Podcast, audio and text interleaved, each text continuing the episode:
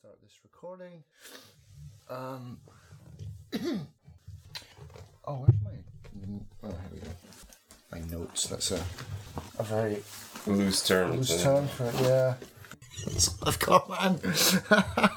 uh, it's pretty fresh in my head, but I, I know I pretty much know exactly what I want to say about it. It's just I just noted down some bits that just were like anyway. Okay. Um, Uh, here we go. You're in. yeah.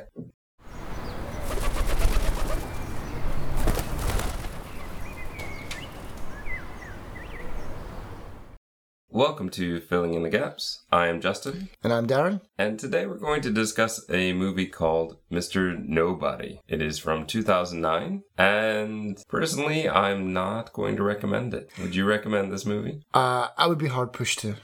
I think this movie. Well, first let's talk about why we chose Yeah. this movie. You picked this movie out and you said this would be good. Why did you think it would be good? because we were looking for movies that would be good to discuss for the podcast and i stupidly went to imdb and looked at a list of mind-bending movies because triangle was on the list and uh, enemy was on the list and uh, a bunch of other movies that i liked were on the list This is one of those user created lists. Yes, yeah. So I agreed with most of the list, and I was like, "Oh, this might be interesting. It's a story about time travel and and stuff like that." And yeah, this might be a good idea. But that was, uh, in hindsight, kind of stupid because neither of us had seen it. And after sitting through it for two and a half hours, which felt like two and a half years, Mm. yeah, What I would say is it's definitely the kind of thing that we should be doing to sample new material to see if it is something we'd want to see. But we have both been busy lately and we didn't actually watch it until kind of just until it was time to record and we hit a point too where we had to move up our recording day. So we're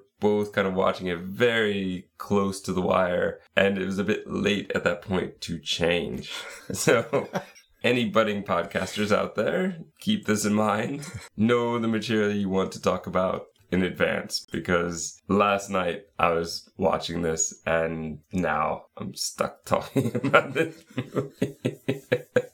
I would say this is a movie that is the type of movie if you like artistic style. This movie even does a few varying styles, I would say, in the way that it's made and the way that it's told. If you're a huge fan of Jared Leto, this movie is for you. yeah. I'm not. So another strike. It's just not a movie for me. I could understand why someone would like this. Personally, though, I think that it needs to be dropped a lot in time. I think the narrative is messy in many places, which we're going to discuss in more detail. There are very few people I think that I would recommend this to, and they would all be into the kind of art side of it, the kind that would watch 2001 not for the how part of it, but for the artistic space shots. Those are the kind of people I might recommend this to. Otherwise, it just doesn't work for me. Yeah, I mean, I, I, I can't think of anyone right now that I would recommend this to. I mean, I'm not, I'm not saying it's the worst movie I've ever ever seen. It's oh, not. Oh no, not by far. No. And there are some good moments in it. It's an interesting concept overall, but I think that it's dragged down a lot by this two and a half hour running time. I almost felt though, like if you're going to look at it from an artistic point of view, I almost felt that it had to be that long because that's what the movie's about. It's about the vast length of time, and they even reference that in the movie, like saying it's like those French films where nothing ever happens. They they they're almost making fun of themselves or showing that this is deliberate. A kind of meta Yeah. conversation there. Yeah. so with that, that's so there you go. Do you there want you go.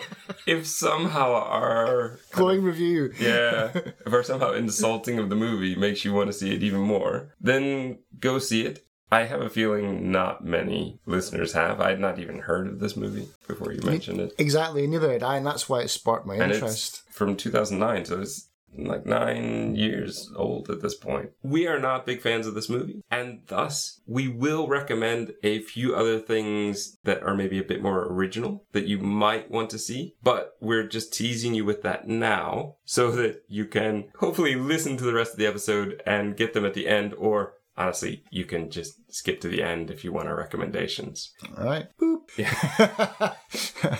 well, that's it. So, if you don't want spoilers, go away now, come back later. Go and watch it. We'll see you in about five years. That's how long it will feel. For the rest of you, welcome to the spoiler section.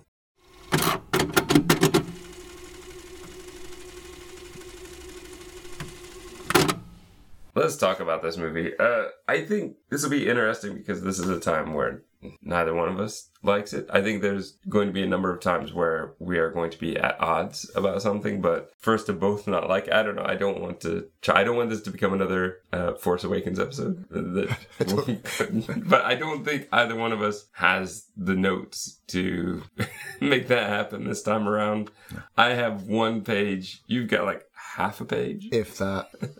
I will say that my notes were much more in depth for about the first 30 minutes of the movie. And then after that, I just stopped. I only wrote down a handful of things that interested me or that I thought were special in some way or that might be important later on.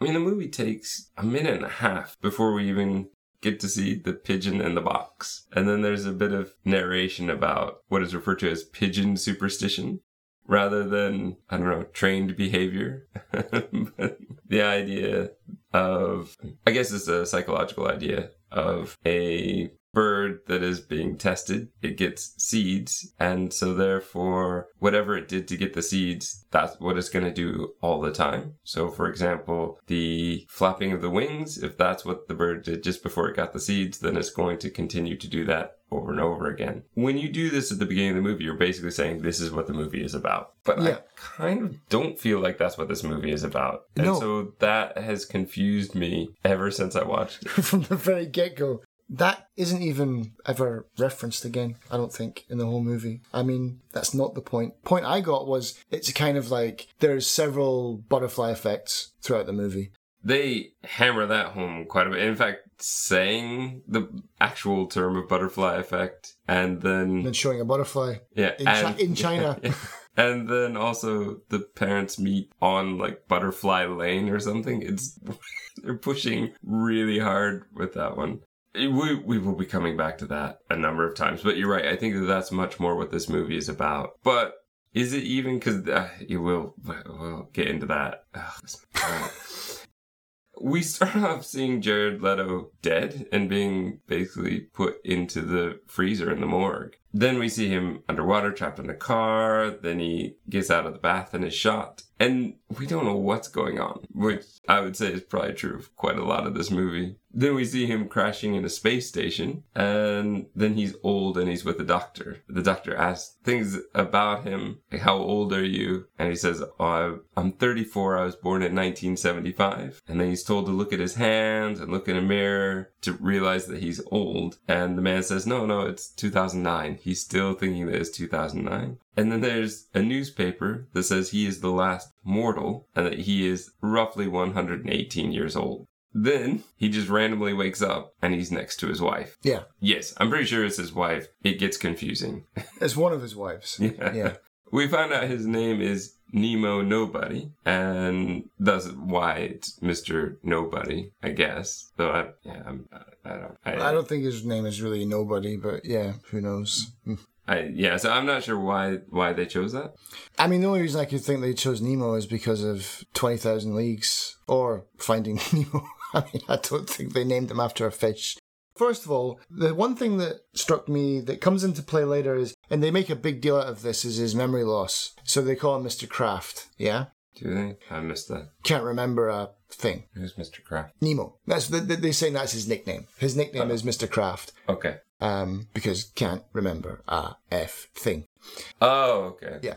Although later on in the movie, he seems to remember things quite easily. I don't know how his memory loss is fixed. I missed that part perhaps, but he doesn't have any memory loss at all. I don't think you missed anything. like this is this is a big part of the problem I think of this movie. Is I feel like the whole narrative is really just messy inconsistent. And because of the style that the story is told in, and because of the kind of I don't know. I guess would you call it a plot twist? Because I pretty much saw it coming. Um, I was hoping for something better, to be honest, or something less would have been more in the end. We'll, Hmm. get, we'll get to the end at the end, I guess. But Yeah, but um, I I had it written down long before as a theory, and Sorry, okay, yeah, well, you have to tell me that then, because what did you think was going to happen at the end by this point? Like, did you think it was all in his. oh, not at this point. At this Ah. point, I didn't know. At- At this point, you didn't know anything. you couldn't know anything. I didn't know what was going on. I mean, the only thing I could draw was, and this was me just going through and trying to knit together some kind of theory as I was watching, and it was like, basically, the way that I saw it is it was a whole series of parallel universes, and Mr. Nobody was one of the few people who could remember things from each parallel dimension, which actually would have been a nice idea. Something interesting, at least. Better than what we got at the end, I felt. I'm not saying that I deserve an Oscar for that, but I mean, that's what they were presenting to me. That's what I got from that. I thought that was where they were going with it, but they just went for this really dumb ending. But I thought that would have been a nice idea. Like, he could simultaneously experience all of his lives and all of the different, because I mean, the movie makes a point of this is what would have happened if you went with your mother. This is what happens if you goes with your father. This is what happens if you meet this person. This is what happens when you say this to this person. And it was a whole series of different realities that could have been, and all the different wives that he married, all the different variations on his life. And that's maybe why he was so mental at the end, because his brain was full of all these memories, and it was hard to discern which one was actually him in the real one. But it wasn't. But it wasn't. All right, so here we are with Nemo Nobody. He's woken up next to his wife, a wife at this point. He gets the kids ready for school, and then we see him like take an envelope as the postman puts it in. He looks out the window, the postman is walking in reverse. Hmm. Not just walking backwards, but literally walking in reverse. Everybody's going backwards, so we know that something is odd here. He calls the kid by a name. The kid's like, That's not my name. And then we leap into essentially like a different family. He now has a different wife. This wife we'll find later is called Jean. And I kind of feel like she gets the short end of this story. Like, not a whole lot happens with Jean. Which I guess we're led to believe is he doesn't care as much about her, perhaps. And those kids are like, we barely, we keep hearing that one name over and over, but we barely see these kids. Yeah. I mean, I think I think that was a deliberate choice. Yeah, to like exclude her because she's meant to feel well. She really is Mrs. Nobody. She's nothing in the movie, pretty much to him. But that was again to another brick for my theory is that he can't remember his own kid's name because he's got so many alternate realities that he's muddling names and stuff. Again, it was all pointing in this direction for me. Then we see him young and in a street with all red cars. I think they're all the same red car. It's a weird thing that's going on. And then we're back in the future again. It's being televised. There's the guy with the built in microphone into his face hugging a pig because I guess that's the pet of the future. And I do wonder if this was about the time that the teacup pig was popular in the US for a short time or something like that, if they're referencing something, but it just feels out of place now. The whole thing. I mean, I felt like they were going for a kind of telly. I felt like they were going for a kind of Terry Gilliam feel for that whole future part. It just wasn't very well done. And for being so advanced, they've essentially cheated death. Like you said, that micro, it's like stuck into his cheek, sticking out like a, like someone's just shoved a piece of metal into his face. It's like, really? You, you can live forever, but you, can't do something that looks at least pretty? like that microphone in the side of your face. Yeah, so advanced yet so lo-fi. It's just, uh, yeah, and the pigs. I mean, I guess the pig was just there. I didn't know anything about the teacup pig fad, but I just thought it was because pigs are closely related to humans, and they're saying it's like made from your what was it? It was made from your DNA or something. It was cloned from part of you or something. I don't know. I probably Stem cell. It was like your stem cells. Yeah, I probably tuned that part out. Yeah. I felt they were going, they were going for that wacky kind of Brazil future. It didn't work. No. And apparently they're going to be televising Mr. Nobody's death because nobody dies anymore. They've mastered death. And so now everybody's cells regenerate fast enough so they don't have to get old. And this guy, Mr. Nobody, apparently has no records. Again, I don't know. I, I there's so much I want to say here, but it, it just doesn't fit here until the end. Let's talk about the doctor with all the tattoos on his face. He's desperately wants nobody to remember for some reason, keeps trying different techniques, I guess, to get him to remember. We see this doctor a number of times. With and without tattoos. Yes. And he kind of hypnotizes nobody, I guess, is what we're led to believe. Yeah. And in this instance, he says that he remembers everything. He remembers before he was born, the angels of oblivion. And by the way, there's a unicorn just randomly there too. there's all these kids playing around, and the angels of oblivion come around and they touch your lips. And then that means that you won't remember this part and that you'll remember like a normal person. And therefore, he got missed and remembers everything. And doesn't just remember into the past, but also remembers into the future. Which I'm fine with. I like that idea. And like I said, this this was the movie that I was following up right up until the end. If that's what it was, that would have been more interesting. I wasn't fooled at this point, I guess. It just seemed weird and out of place. But in a movie that's already so weird and everything is out of place, that's kind of tough to go on. I think it's about this point where my notes start to get much more slack because a lot of stuff just gets repeated over and over again or it doesn't really follow. So there's the point where he says he chose his parents, and we see like some not so great parents that he could have chosen. And then his parents, I think he said he chose his mother because she smelled nice or something along those lines. The father, I don't know what they were trying to say here, as though the kids are somehow interviewing the parents before they choose them. Yeah, that's what I felt it was doing. Yeah, yeah. But clearly that wouldn't actually be happening. And if they were actually happening, why would any kid choose the bad, bad parents? yeah, I want a drunk for a father. It makes no sense to me. Yeah. But the parents say they met due to the butterfly effect. But they didn't really. I mean, like you said before, this is where we see the butterfly leaving. Flapping from, its wings in China. And so a storm, I guess, happens in the UK. Mm. And that causes a leaf to fall, which causes him to slip and hurt to help him up, and that's how they met. Uh, it's just a lot. It's a lot to try and take in, and I, I think that it's going way too far.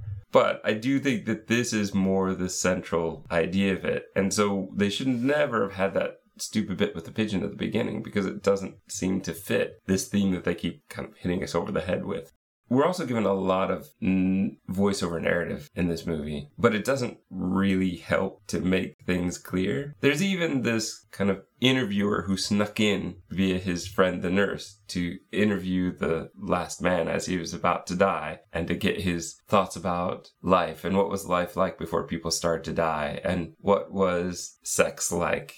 Because of course we're going to stop having sex just because we don't need it to have babies. Yeah exactly. It makes very little sense here. Yeah i mean yeah that point in the movie felt even when the when the leaf comes down and they slip on it and then it goes to the reporter. From that moment with the leaf, I'm like, oh, it's Forrest Gump. And then with the interview, oh, it's Forrest Gump. Hmm. It, it, it changes to this Forrest Gump movie all of a sudden. But even the interviewer is so baffled and confused by what's going on. And Nemo Nobody is also confused, but acts like he's not confused. I it's it's a mess. Like that for me is really a mess that makes no sense. But I think it's about this point where he says that possibility always exists if no choice is made. And this is where we see three weddings happen kind of in a montage. So this is for me the essential core of the story. It's going to be about these three weddings and these three different partners that he has, I guess. Three lives, yeah.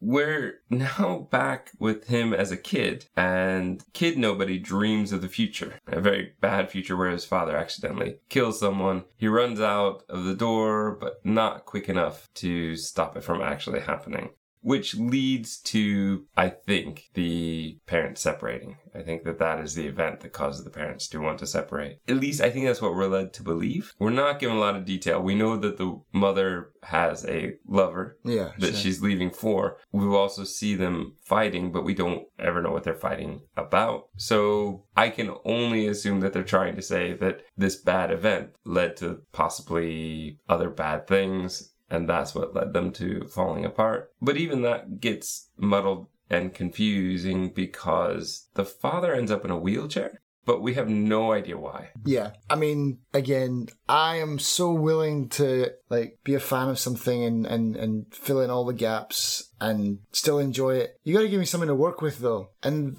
it's like, oh, you're in a wheelchair now. okay, fine.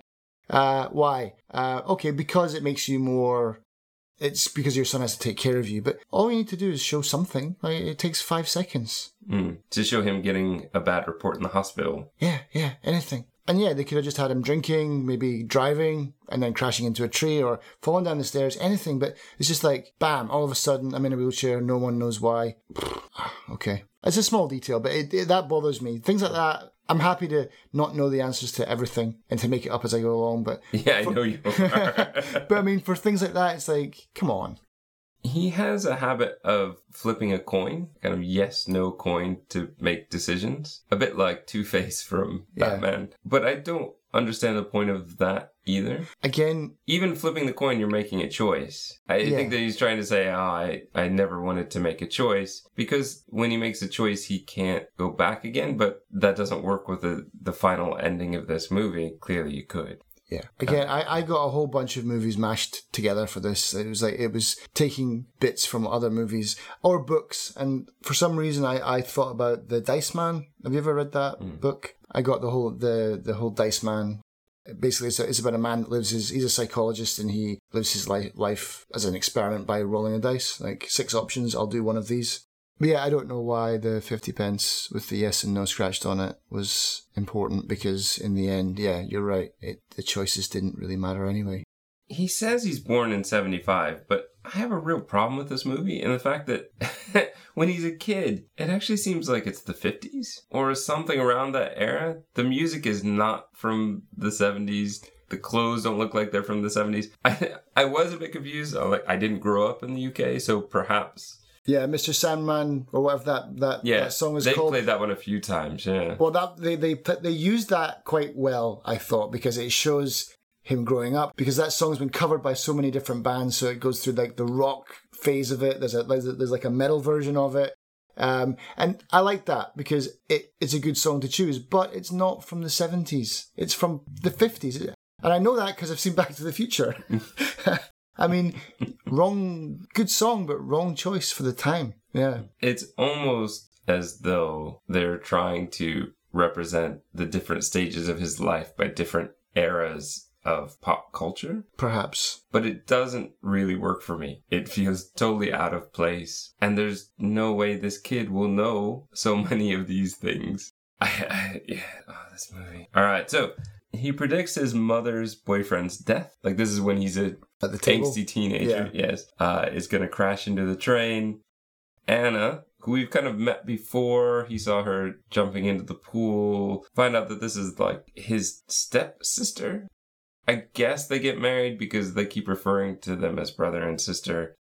And this seems to be entirely a love story around swimming because he sees her jump into the pool. There's a time later where he's at the beach and he had an instant where he nearly drowned, I guess. And so he doesn't want to swim. He never properly learned how to swim. And so he calls her friends idiots so that he doesn't have to go in. Then we see him on a train as an adult saying, Why did I say that? That was dumb. And then kind of goes back and changes it. Yeah. Because when he says idiot, he then sees her in the train station and she's married and moved on. And it's like, yes. I could have had that. And Again, I'm, I'm, I'm, Which, by the way, then he pulls out a picture, like the most boring picture of all time, of that lake. Yeah. And thinking about it, as though he's been carrying around for 20 years, remembering this one moment on the beach.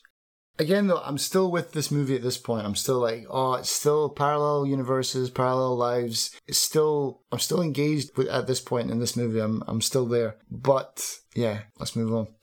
Okay. It's at this point where we've already talked about the dad in the wheelchair, but it's this point that we see that. So we see that he has this kind of duality because we had seen quite a lot with the mother at this point. We hadn't really seen anything with the father. The father's story also seems to get the short end in this one, which is a bit disappointing because I really like the actor. I would have liked to have seen more of what he could have done with this it was disappointing and it didn't really make a lot of sense because the story didn't get his time. I do suspect that there's probably more to the father side, but it got left on the cutting room floor. Probably. That it possibly just wasn't deemed as interesting. You could have made the movie four hours long instead.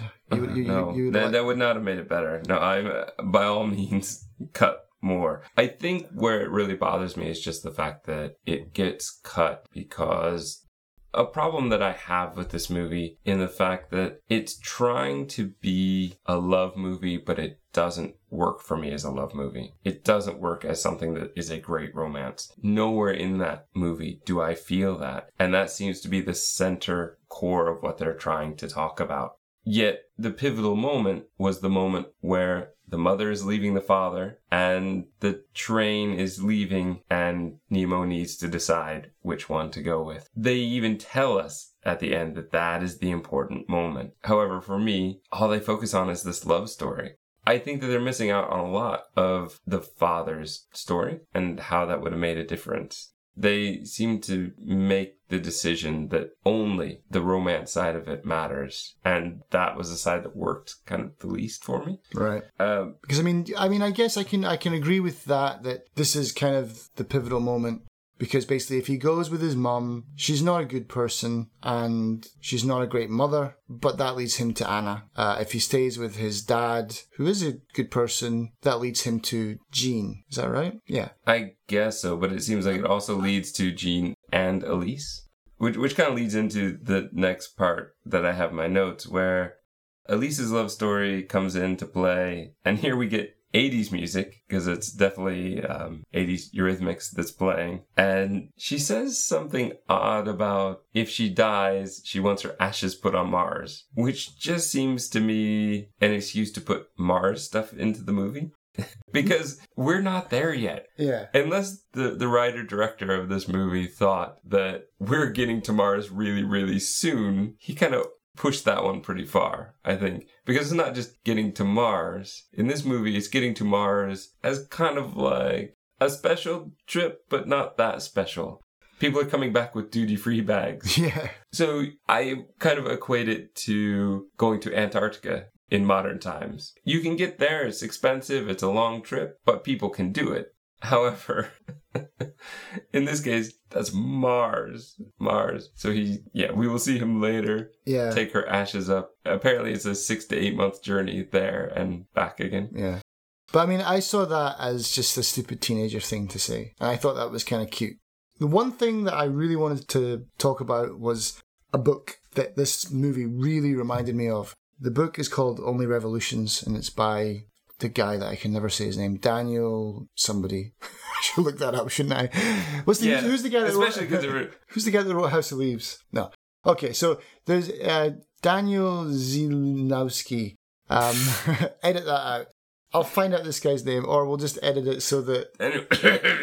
anyway, um, but anyway, he's he's got a book, and I read it, and it's called Only Revolutions, and it's great. It's it's like this movie, but basically it follows multiple timelines of the same characters, and the central theme is we're they keep on saying we're all we're always sixteen, we're always sixteen, and it's about these two teenagers falling in love from they start off in the Civil War and they have their problems, and then as they progress through the book, they're still teenagers, but they're now they're in like kind of 1960s traveling cross country, like Hunter S. Thompson style, um, in a Cadillac. But the whole thing is they're meant to be together, they're soulmates, and throughout all of these timelines, they find each other. I thought that's what this movie was trying to do. See, I don't get that. I don't. I, I didn't get that at this time.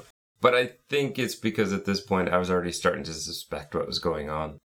We get back to Anna, and there's like 90s music now, which again just feels wrong because I think we're they're still young. So why is it 80s and one and the 90s at the same point in time in a different timeline? But he sees her, sees Elise, I guess, at one point with um Stefan or some Stefano, Stefano, and who's So- like 25. And that drives him crazy, so he crashes his motorcycle. So for one of the timelines, he's stuck in a coma Yes. for a very long time. Yeah. And I kind of, at this point, I thought, oh, okay. So I was getting the kind of vibe like, oh, maybe now I was wrong. Maybe it's not about that. Maybe it's he's in a coma and he's making up this story to keep him occupied or something. Well, which He's making the Mars story up in his coma. That's what I gathered from this. here's what I was noticing. When he got into the coma, we get some narration where he says something to the effect of, Oh, that's not really the best answer. Maybe I should go back. Put your fingers on the keys, and we see the hands on the typewriter and starts writing again. And so this is probably the point where I really went, all right, I think I see what's going on here. And he's, I mean, I'm just going to say now, uh, he's imagining a future. Yeah. And so it would be great to think that he was actually changing the future, that he was going back in time and somehow altering it. That would give me something. He was taking control in some way, but it doesn't. He's essentially thinking ahead and making his choices, but it, it just doesn't work for me. We'll get to why in a minute, but let's just rush through. He goes back in time, he ends up with Jean, and he makes a plan up while he's on the motorcycle with her to marry her, have the big house. As he's making it up, he's saying, I'm gonna have, I forget what car, like a BMW.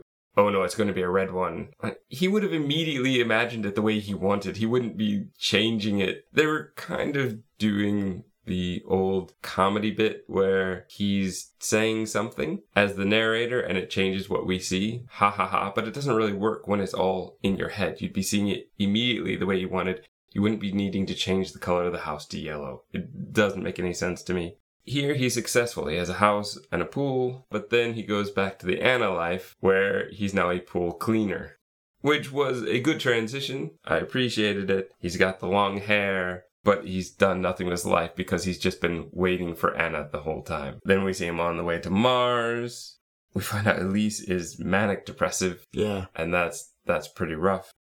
Essentially, I'm skipping ahead a lot. Okay, these are my notes are nowhere near as tight as they would normally be because most of this movie do- doesn't earn it. It's not worth it because the choices don't matter. And to be honest, it would be, I think it would be more. Con- that's why I stopped. I mean, I, I wrote some notes, but I stopped taking them as well because it would be too hard to write them down and follow them in a chronological order because it's hard enough to watch it in a chronological order. Well, but even the chronological order doesn't matter. Exactly. We get multiple versions of the Anna story. Yeah. We get multiple versions of the Elise story. One where she dies very early in a car crash. We get all kinds of variety of what's going on here. yeah. And this is to me why it is why I keep referring it to it as kind of a, a muddled mess. Like even within each timeline, we're given multiple timelines and we're not given it in a way that's easy to follow. Yeah. So they can get away with anything. And so it feels like nothing is really that important. And no decision is really important because at any point in time, he can change it. Yeah. And I mean, that's kind of where it falls flat for me as well, was because I don't want to really be horrible, but it's not a smart movie, Mhm. you know? And if you're going to do something like, you know, when I was getting invested into this movie and started watching it and I had an idea about multiple timelines, multiple universes, I was like, this could potentially be amazing. It could be really, really smart, but it turned out to be really, really dumb. And I, And here we have like the bit with Elise, Sarah Polley as this manic depressive. Wow. she was great. It's fantastic. I was very into that, but then it didn't matter. I feel like this movie was a waste of about five other movies that they could have made. They could have made five very serious movies about love and how difficult it was in rough situations rather than throw them all together in this messy, not science fiction. Or do or do it properly. Like it was what they were lacking in this movie. Really, is like just do it well. They just didn't. They didn't execute it well. But she was honestly that, that whole s- scene with the birthday party had me cringing, and then I felt something for that whole part. I thought that was amazing. That blew me away. She she portrayed depression really really well. I hmm. thought. we get what I think is kind of the end game of the movie and the end game of the Anna story, where she gave up all her possibilities of life simply to wait for Nemo Nobody. But we know he didn't because he's had like so many other lives at this point. There's a lot of blaming the butterfly effect, and this one annoyed me the most. This is where a Brazilian boiled an egg because he didn't go to work one day, and that led to a pressure change, which led to one drop of water coming down and blurring the entire phone number that she had. you should see. I wish we had a video we could see your face right now. It is too much. And it makes no sense given what we're about to find out. I, I want to say 10 minutes later in the movie, but it was probably about 40 minutes later in the movie at this Yeah, point. yeah. I have no idea.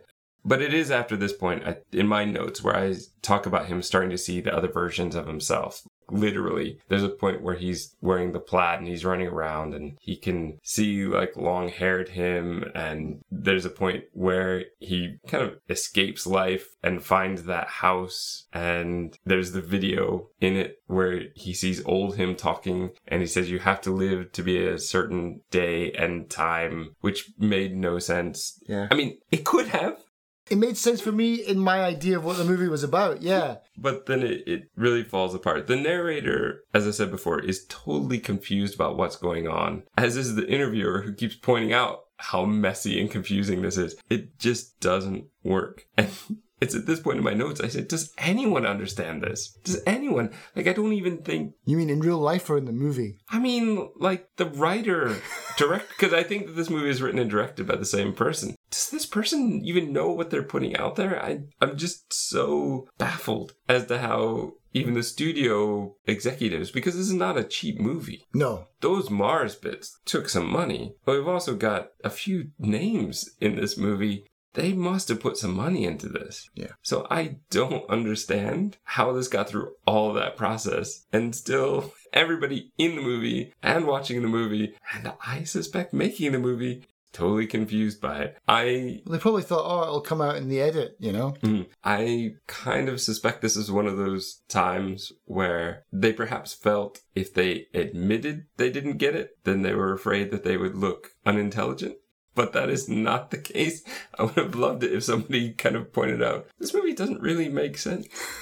Uh, I but I think they can kind of get away with that because of the end. Uh, I really had a problem with the fact that many of these storylines run into death, but then he starts over from an earlier point. It makes sense given what we're actually told, but I did point that out that it, that's about the only way this would work. And I think that that's also why I was very set on knowing that this was him looking forward because otherwise he was already dead. There'd be no way for him to reverse time once he's dead. True. And he's died a few times.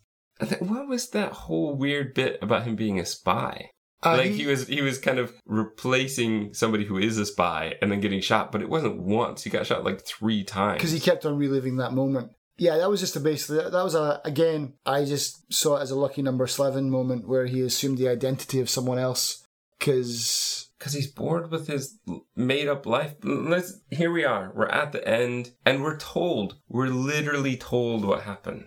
Now you think that we shouldn't have been. no, I definitely think that we shouldn't have been. All right. Well, we are told that all of this is happening in the imagination of the nine-year-old boy who is running to his mother on the train and having to decide to stay with his father or to go with his mother. Okay, so time out right there.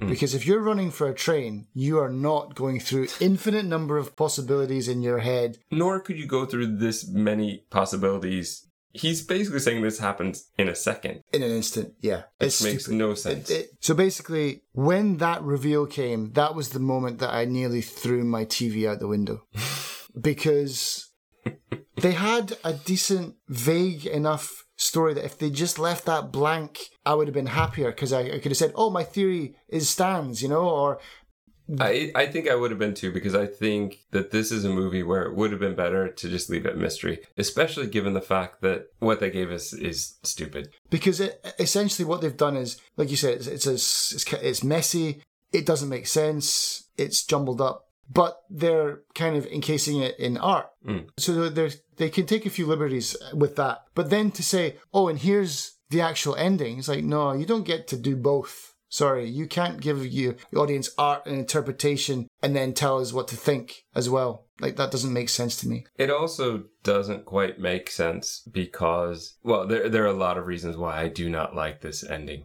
Again, we're in the head of a nine year old boy. So, how in the world does he know music from the future. How does he know any of these people? Like he's met the girls, but as they're very young, he didn't even really know them. He was looking at them from afar. So we're led to believe he fell in love with Anna and that he desperately wants that no matter what. He really wants to be with Anna. That's the life that's going to make him happy. But he doesn't even know who she is. He's seen her jump into a pool, and that's about the only real memory we know of her. Or maybe they knew each other at school, but he doesn't know what the real future is going to be. Exactly. And that's why multiple timelines and parallel universes would have made complete sense because all of these universes would have unfolded an infinite number of times and he's choosing the right path to get him to where he knows he needs to be. That makes beautiful sense to me. But no, it's not.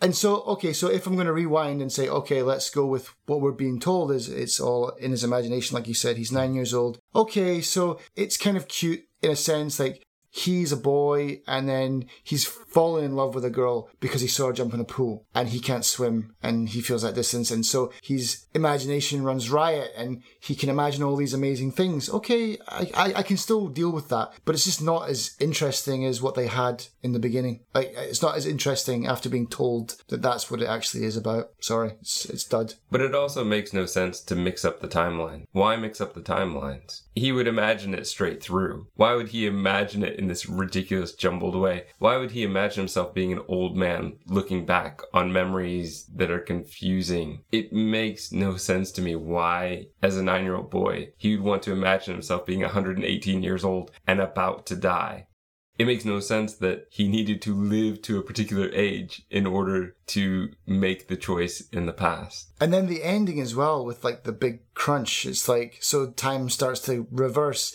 This part really bugged me as well because it, it would just be going backwards. So it shows the parents fighting and him smashing the vase, but it's in reverse. So he's picking up, but he's not angry. He's smiling now. It's like, no, the, the emotion wouldn't be reversed. So that means that all the good things are bad then by that logic. I mean, if all the bad things are now good. So it's like, yeah, he's smiling and putting the vase back up on the shelf. It's like, that doesn't make any sense. It doesn't need to reverse. It doesn't need to do anything. If this is all in his head, it just starts over. You just go back to him being nine and you just go from that point. And he doesn't really seem to even make a choice. He runs out and picks up a leaf and lets it fly into the wind. Is that going to get him the ending he wants? I think that it goes back to again the idea that it's better to make no choice, which is what I feel like he did. He didn't choose either parent. What, he's going to run away? How did the father not go and catch up with him? I don't understand that either. I just feel like the ending destroys what little good they had done. But even then, I think even if you take that away, I still don't think I like this movie. I think it's still too long, it's still too jumbled, it's still too much of a mess. And because in this movie he can go back at any time and change things, his choices don't matter. And what good is a story, a movie where the choices have no weight at all? Yeah. And that's essentially what we're getting here. So I I don't like this movie. I think from very early on, I like I said, I think from the time he was in the coma, I knew what was going on. It's a bit much. It's it's way too much to imagine that in that moment, in that terrifying moment, he's imagining every possible future and basing his life on these possible futures, of which he's adding all the facts. He's adding the yeah. infidelity. He's adding the manic depression. He's adding the explosion. He's adding randomly being mistaken for a spy and shot in the bathtub. He's replacing everything. So it just doesn't work. It just doesn't make any sense to me, and nothing in this movie has weight. Yeah. So sorry. uh, no, I mean, and you know me, man. I, I wanted to like this so badly. Mm-hmm. Uh, I did, and I was, I was I watched it thinking, oh man, this is so long. And I felt like that was on purpose because it's about time. And so I felt like I was living his life watching this movie. And from an artistic standpoint, I was like, yeah, that's kind of cool because I do, I did feel something uh, from that. So the, the length of the movie didn't bother me The length of the movie didn't bother me, but the payoff was it wasn't. It, it didn't feel fair. It was like like just everything that, what we've just discussed. It, it, to have sat through it for that ending bothered me. I think it's not even as much the length of the movie as the pace of the movie. This is another movie where I watched it at an accelerated speed and I didn't really feel like I was missing anything. There were lots of slow moving moments in this one and not in the most artistically beautiful ways either. Some interesting shots, but not, not a lot that wowed me to make me want to stop and watch it. Upstream Color had some moments that did make me want to stop and take a look. They were doing something very visually interesting. This one, I didn't really feel that. I liked. I, I made a note of it in my notes where, um, and I sent you a, a, a message saying they got some nice shots. And I, I liked. It's probably been done before, but I liked the shot where he's looking in the mirror and the camera like really pulls around and then follows him through the mirror. I like that. I thought that was a really interesting shot, and they do a few of those. I like the the kind of the set design, like how his his plaid shirt matches the wallpaper and stuff. I got a really weird. Have you ever played Saints Row mm. Four? Honestly, like when when you play that because you've got it in your library, I think you'll notice what I'm talking about. That that the there's a real Saints Row Four moment in that movie. But yeah, I was getting, I got a mishmash of just all different movies. I got, well, Saints Row from that part. I got Murakami from the, the kind of breakup with the mother and father. I got the Only Revolutions were all, were, were always 16. Brazil from the, the weird future. And so, yeah, so eh, it didn't really feel original either. With that in mind, as we promised, here are a few things that we might recommend. If you didn't like Mr. Nobody, or you just are trying to avoid it altogether after our uh, review, our not so pleasant review, uh, there are a few movies that we might recommend. I personally don't like this movie because of the fact that choices don't matter and they have no weight. If you want a similar kind of movie, a similar kind of story, I think watching a movie like About Time would be a very good one. It's a similar concept, but done much better and much more focused. It is definitely done later. I wouldn't be surprised if somebody watched Mr. Nobody and went, wow, that, that could have been good if it had just been done better. And it kind of hits all the story elements in a way that this movie didn't. Because I've not seen that. That's like the, that's the, the time traveling romance. Uh, story. Kind of. I. I but I've, I've heard there's something more to it. I haven't been spoiled for that yet, so yeah, I, I would just say watch it. watch it. Yeah. But yeah, like I said, pretty much every weakness that this movie had narratively, that one puts it together and puts it together very well. I think uh, well acted and just a well put together movie. I'd also say something like Source Code, which you mentioned before uh, offline, is a good one. Like I've found it very enjoyable. It's not quite the same idea. It's more of a Repeating the same event over and yeah, over. Yeah, more of a. Groundhog Day kind of scenario, but it works well. Yeah. And it's a bit more uh, science fiction. Yeah, Jake Gyllenhaal is good. Mm. So I, I do like that one. When I, I mean, this isn't really. Again, yeah, this one is multiple timelines, I guess, but in a, in a completely different way. If you haven't seen uh, Synecdoche, New York, then that would be my pick because that's also a very long movie and it feels long. So if you got the patience to sit through long movies like this, that's why I could sit through this movie because I don't mind sitting down and watching something really slow for like two and a half hours as long as it's good at the end. Synecdoche was very good. Philip Seymour Hoffman is awesome in it, and it's about a playwright who wants to do a play about his life, but then the cast kind of take over his life. Then they start doing a play about their lives, and it's just like these multiple timelines, I guess. People taking over each other's and acting each other each other's lives out. It's a really good movie. I like that. And then the butterfly effect, which is referenced so many times in this movie, but isn't done as well as the actual movie. We were talking about that before as well. Butterfly Effect was a movie that really surprised It me. came out of nowhere, yeah, because I wasn't even a big fan of the actor, to be honest. Ashton Kutcher, I think, right? Yeah. Yeah, and I'm not either, but he really pulled it off in that movie and surprised me. And it was a movie that I felt did something very original. And again, in that movie, I'm not going to spoil anything except that choices matter. Decisions have weight. And that's what this movie didn't have, but Butterfly Effect does, and does very, very well, I think. Yeah, because they keep it. It's, it's complicated enough, but they keep it simple at the same time, Mhm. and so you it's quite easy to follow.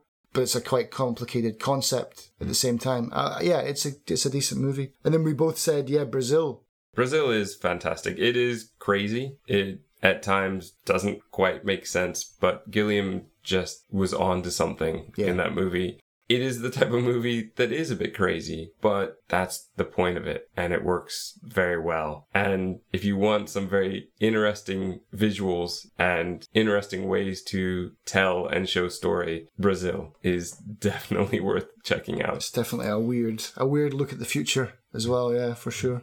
So those are just a few. I mean, we could do this all day because we we often sit around and just talk about Yeah. Movies that lead to us realizing there are other movies. Of course, uh, Primer as well. We spoke about that last time we did Upstream Color, but Primer would be a good, a good multiple timeline time travel movie. So there's lots that we could talk about. I think these are good, relatable ones. If you didn't like that movie of Mr. Nobody, or you just want something good to watch, I think these are a few that are definitely worth checking out if you haven't seen them already. Yeah, I mean, even if you disagree with what we've said, then I'm sure you could still agree that these are some good movies, and they're in the same vein. If you if you like Mr. Nobody and hmm. you want to see more of that kind of movies, then there you go. Those are some good picks. Well, I think that's it. Yeah, gaps filled and more gaps created.